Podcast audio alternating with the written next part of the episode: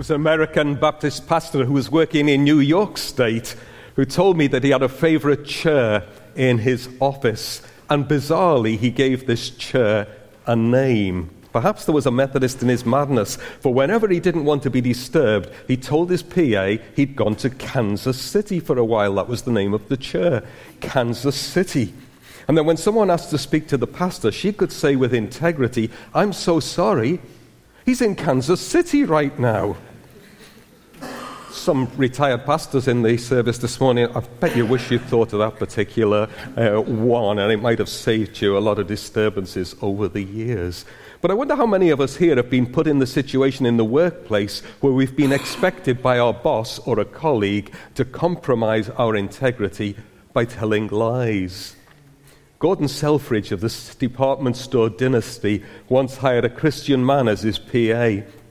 One day, when they were in the office together, the phone rang, and Selfridge told his PA, If it's for me, I'm out. And to his great anger, he heard the PA say on the phone, Mr. Selfridge is right here. I'll pass you over to him. Can you imagine the atmosphere in that office when Selfridge came off the phone? Here's what the PA said to his incandescent boss If I won't lie for you, you can be sure I won't lie to you. And the PA kept his job, and the relationship between PA and boss was enhanced. And as we've been hearing this morning, we're looking at integrity as an aspect of Christian character. The word integrity is found in the Bible several times. Indeed, it was there in the passage which Dave read a few moments ago from the Old Testament book of Job. The concept of integrity is integral to Christian discipleship. The Hebrew root of the word translated integrity in the Old Testament means whole or complete. So, in maths, and some of you have been maths teachers or are maths teachers here, in maths, an integer is a whole number, not a fraction, but a number complete in itself. In the wider sense, integral means essential or fundamental. If a component is integral to a system, take it away and the system is compromised. It's no longer whole. So you might ask, how does this relate to character? What does it mean for an individual to be a person of integrity? Bill Hybels wrote a book on character entitled Who You Are When No One is Looking. It's subtitled Choosing Consistency, Resisting Compromise. So, if you're to be a person of integrity, you have to be in the dark what you are in the light. You have to be the same person in public as you are in private. You have to be the same person at home as in the workplace, the same person at home as in church. Some of you might remember this uh, acronym WYSIWYG. Who knows what WYSIWYG means. Give me a, a show of hands. WYSIWYG came from the early days of uh, home computing, really, and it means what you see is what you get. What you see is what you get. And there's a sense in which a person of integrity, when you look at them, what you see is what you get. They're the real deal, they're authentic. They're the same in all situations and circumstances. As those of you who are here regularly know, we've been looking at Christian character based loosely around the fruit of the Spirit. Uh, and one or two of the preachers have said, you cannot pick and choose. Each flavor of the fruit of the Spirit, love, joy, peace, etc., is integral. A person of integrity, therefore, shows evidence of each of these flavors. And there are so many things that we could say about integrity, and the things I share this morning can only be a sample of the things that keep springing to mind, even during the service this morning, as Sheila started with the reference to John 4, worshipping in spirit and in truth, for example. But a person of integrity keeps promises. A person of integrity can be trusted. In fact, a person of integrity does not come compromise. Do you see how the words put together there? Compromise is to break your promise. A person of integrity tries to live in purity of mind and heart. Jesus called the Pharisees whitened sepulchres. He accused them of hypocrisy. He accused them of being play actors, respectable externally, but rotten to the core. So a person of integrity when we think of integrity as part of Christian character is pure in mind and heart. A person of integrity values truth. Yet, if not careful, a person of integrity could become a total pain. Ecclesiastes tells us there's a time to speak and a time to remain silent. And Paul writes to the Ephesians about speaking the truth in love. Integrity must be balanced with wisdom. A person of integrity seeks to be consistent, like a stick of seaside rock, conveying the same message throughout. And how many times have you heard it said about a particular person, so and so is lovely inside and out? I haven't heard it so much the other way around, so and so is awful inside and out. But sometimes we say that about people. So and so is lovely inside and out. A person of integrity will refrain from bad mouthing others. A man I got to know, a Hungarian pastor called Daniel Szabo, had lived and worked throughout the communist period in Hungary. And he told me one day that former members of the secret police requested that he would conduct their funeral services. What did they have in mind? They knew him to be a person of integrity.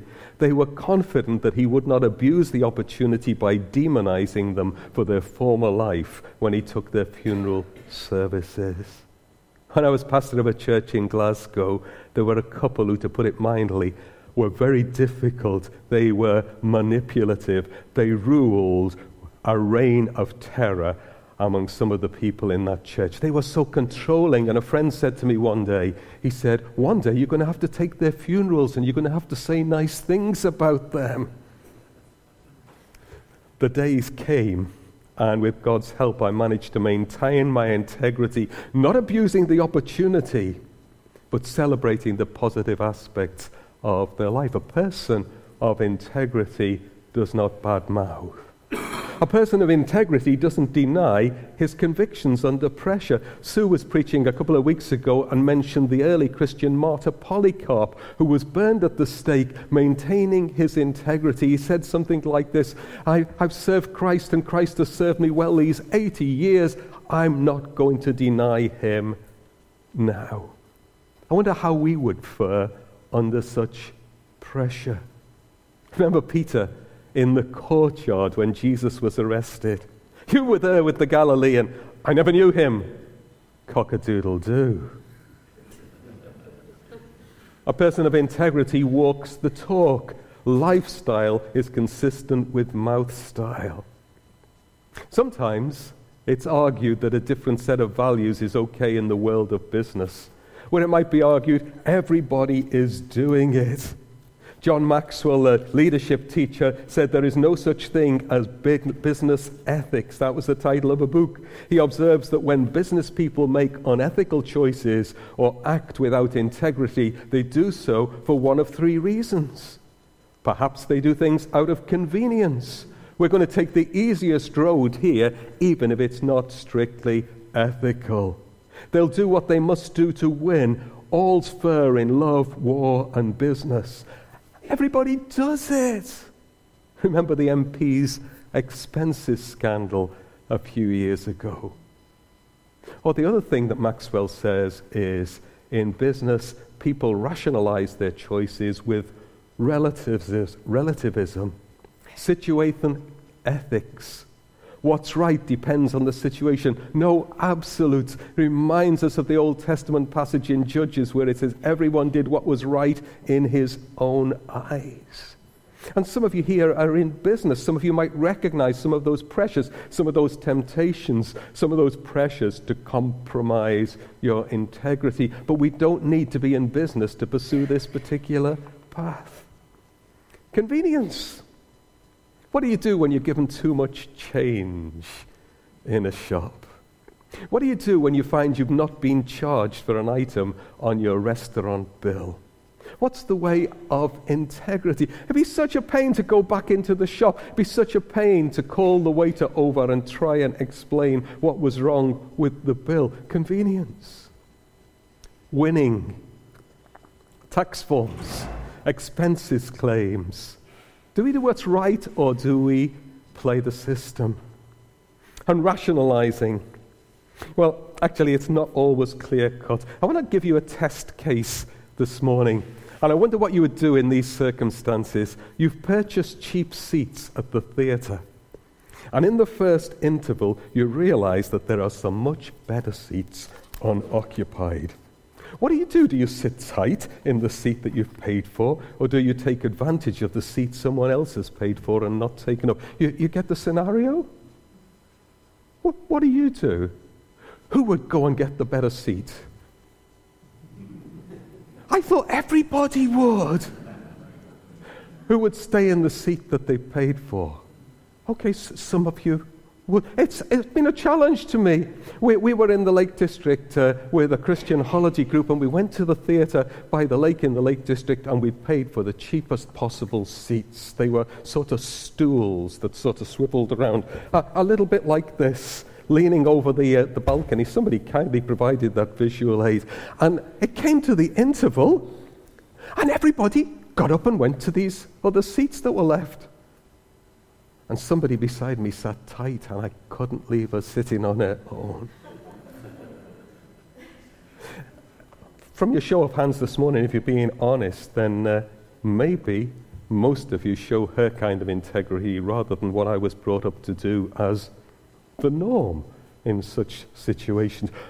Why do I share this story? Because it's not always easy to work out what is the path of integrity. Evangelist Billy Graham was 99 the other week.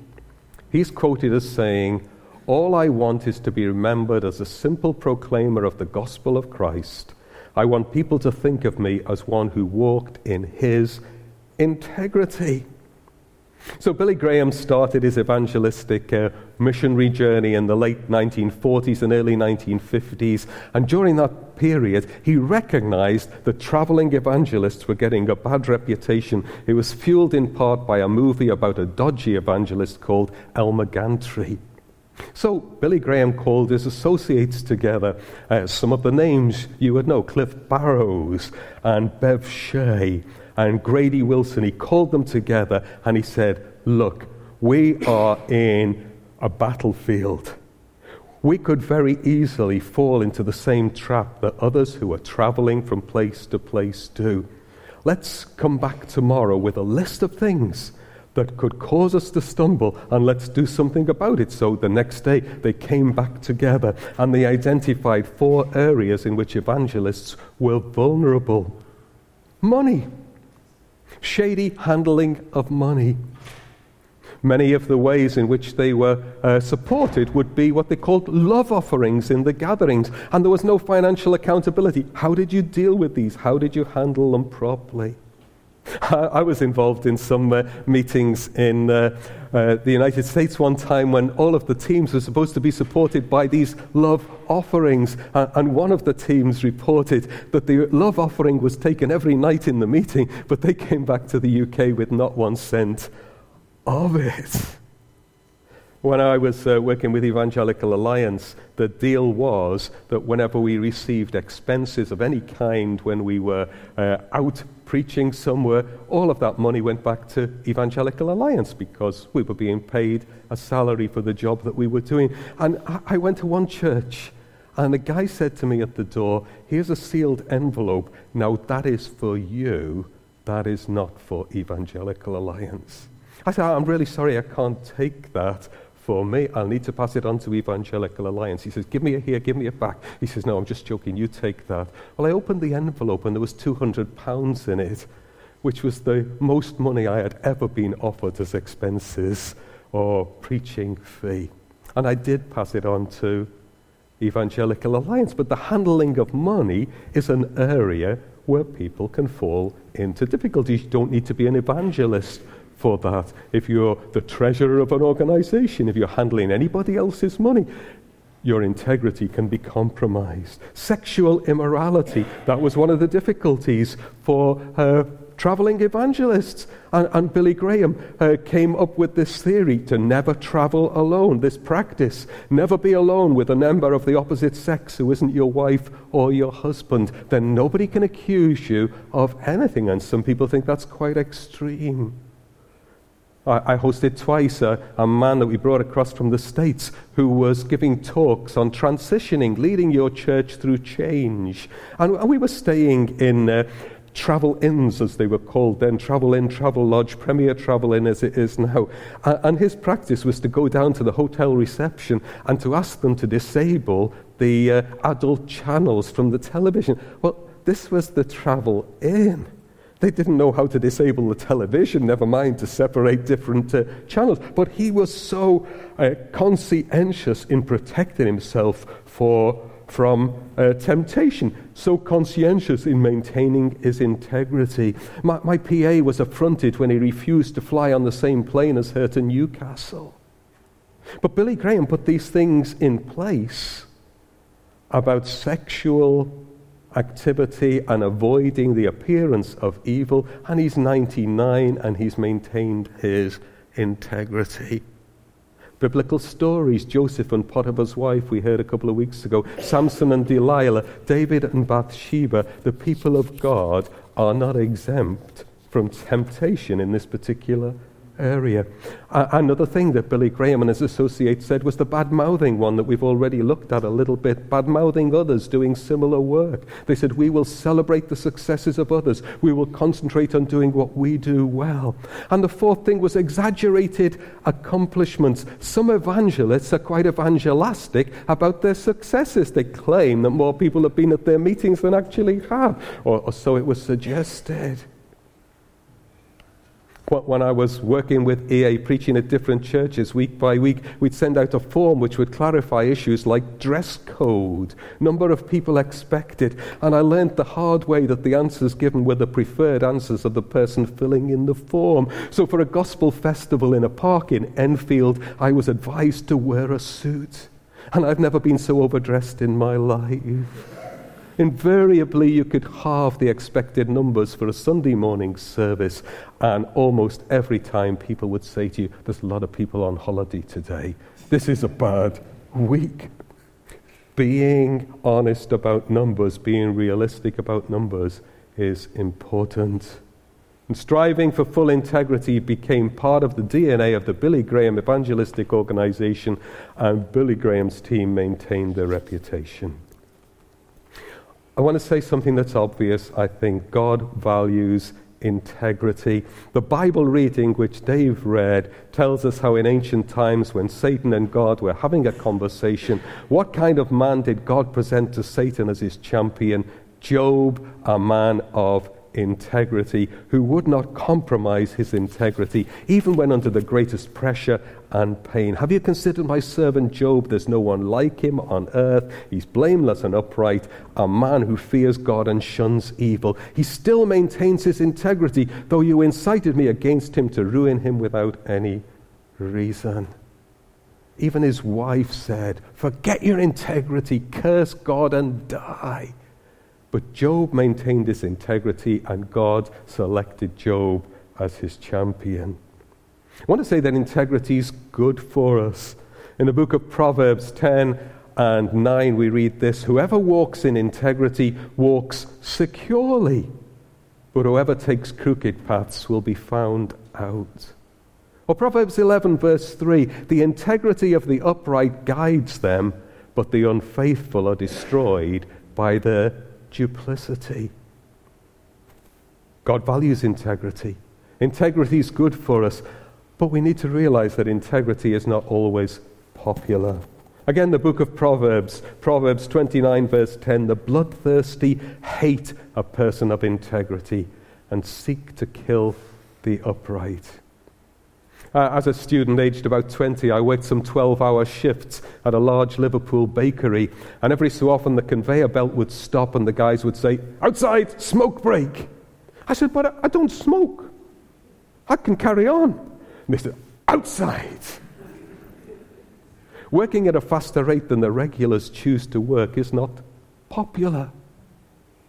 The whistleblower, Elijah, was a whistleblower. A person of integrity is not necessarily popular. Now, I'm conscious that when we outline the characteristics of a quality such as integrity, or some of the other things we've looked at, humility or gentleness for that matter, we can feel condemned. We can feel the challenge is too great. I can never match up, so I'm not even going to bother. My plea to you this morning is don't switch off, don't give up as we address the all important question how do we gain integrity? I want to say, first of all, we must want to live a life of integrity. We must find it attractive. I hope for us here this morning that's a given. Be intentional about it. Second thing, ask the Holy Spirit to pinpoint your ID. I don't mean your identity this morning, I mean your integrity deficit. Ask the Holy Spirit to identify those parts of your life where you need to do some work with His help to change behavior and then resolve to work in those particular areas. Then hear the words of the popular Christian broadcaster Charles Swindoll. Christ doesn't offer you a technique on building your life, He offers you His life, His honesty, His integrity. Not a lot of rules and don'ts and threats, but sufficient power to counteract your dishonest bent. And He calls it a new nature. That's God's Spirit living in us, producing fruit. How do we maintain integrity?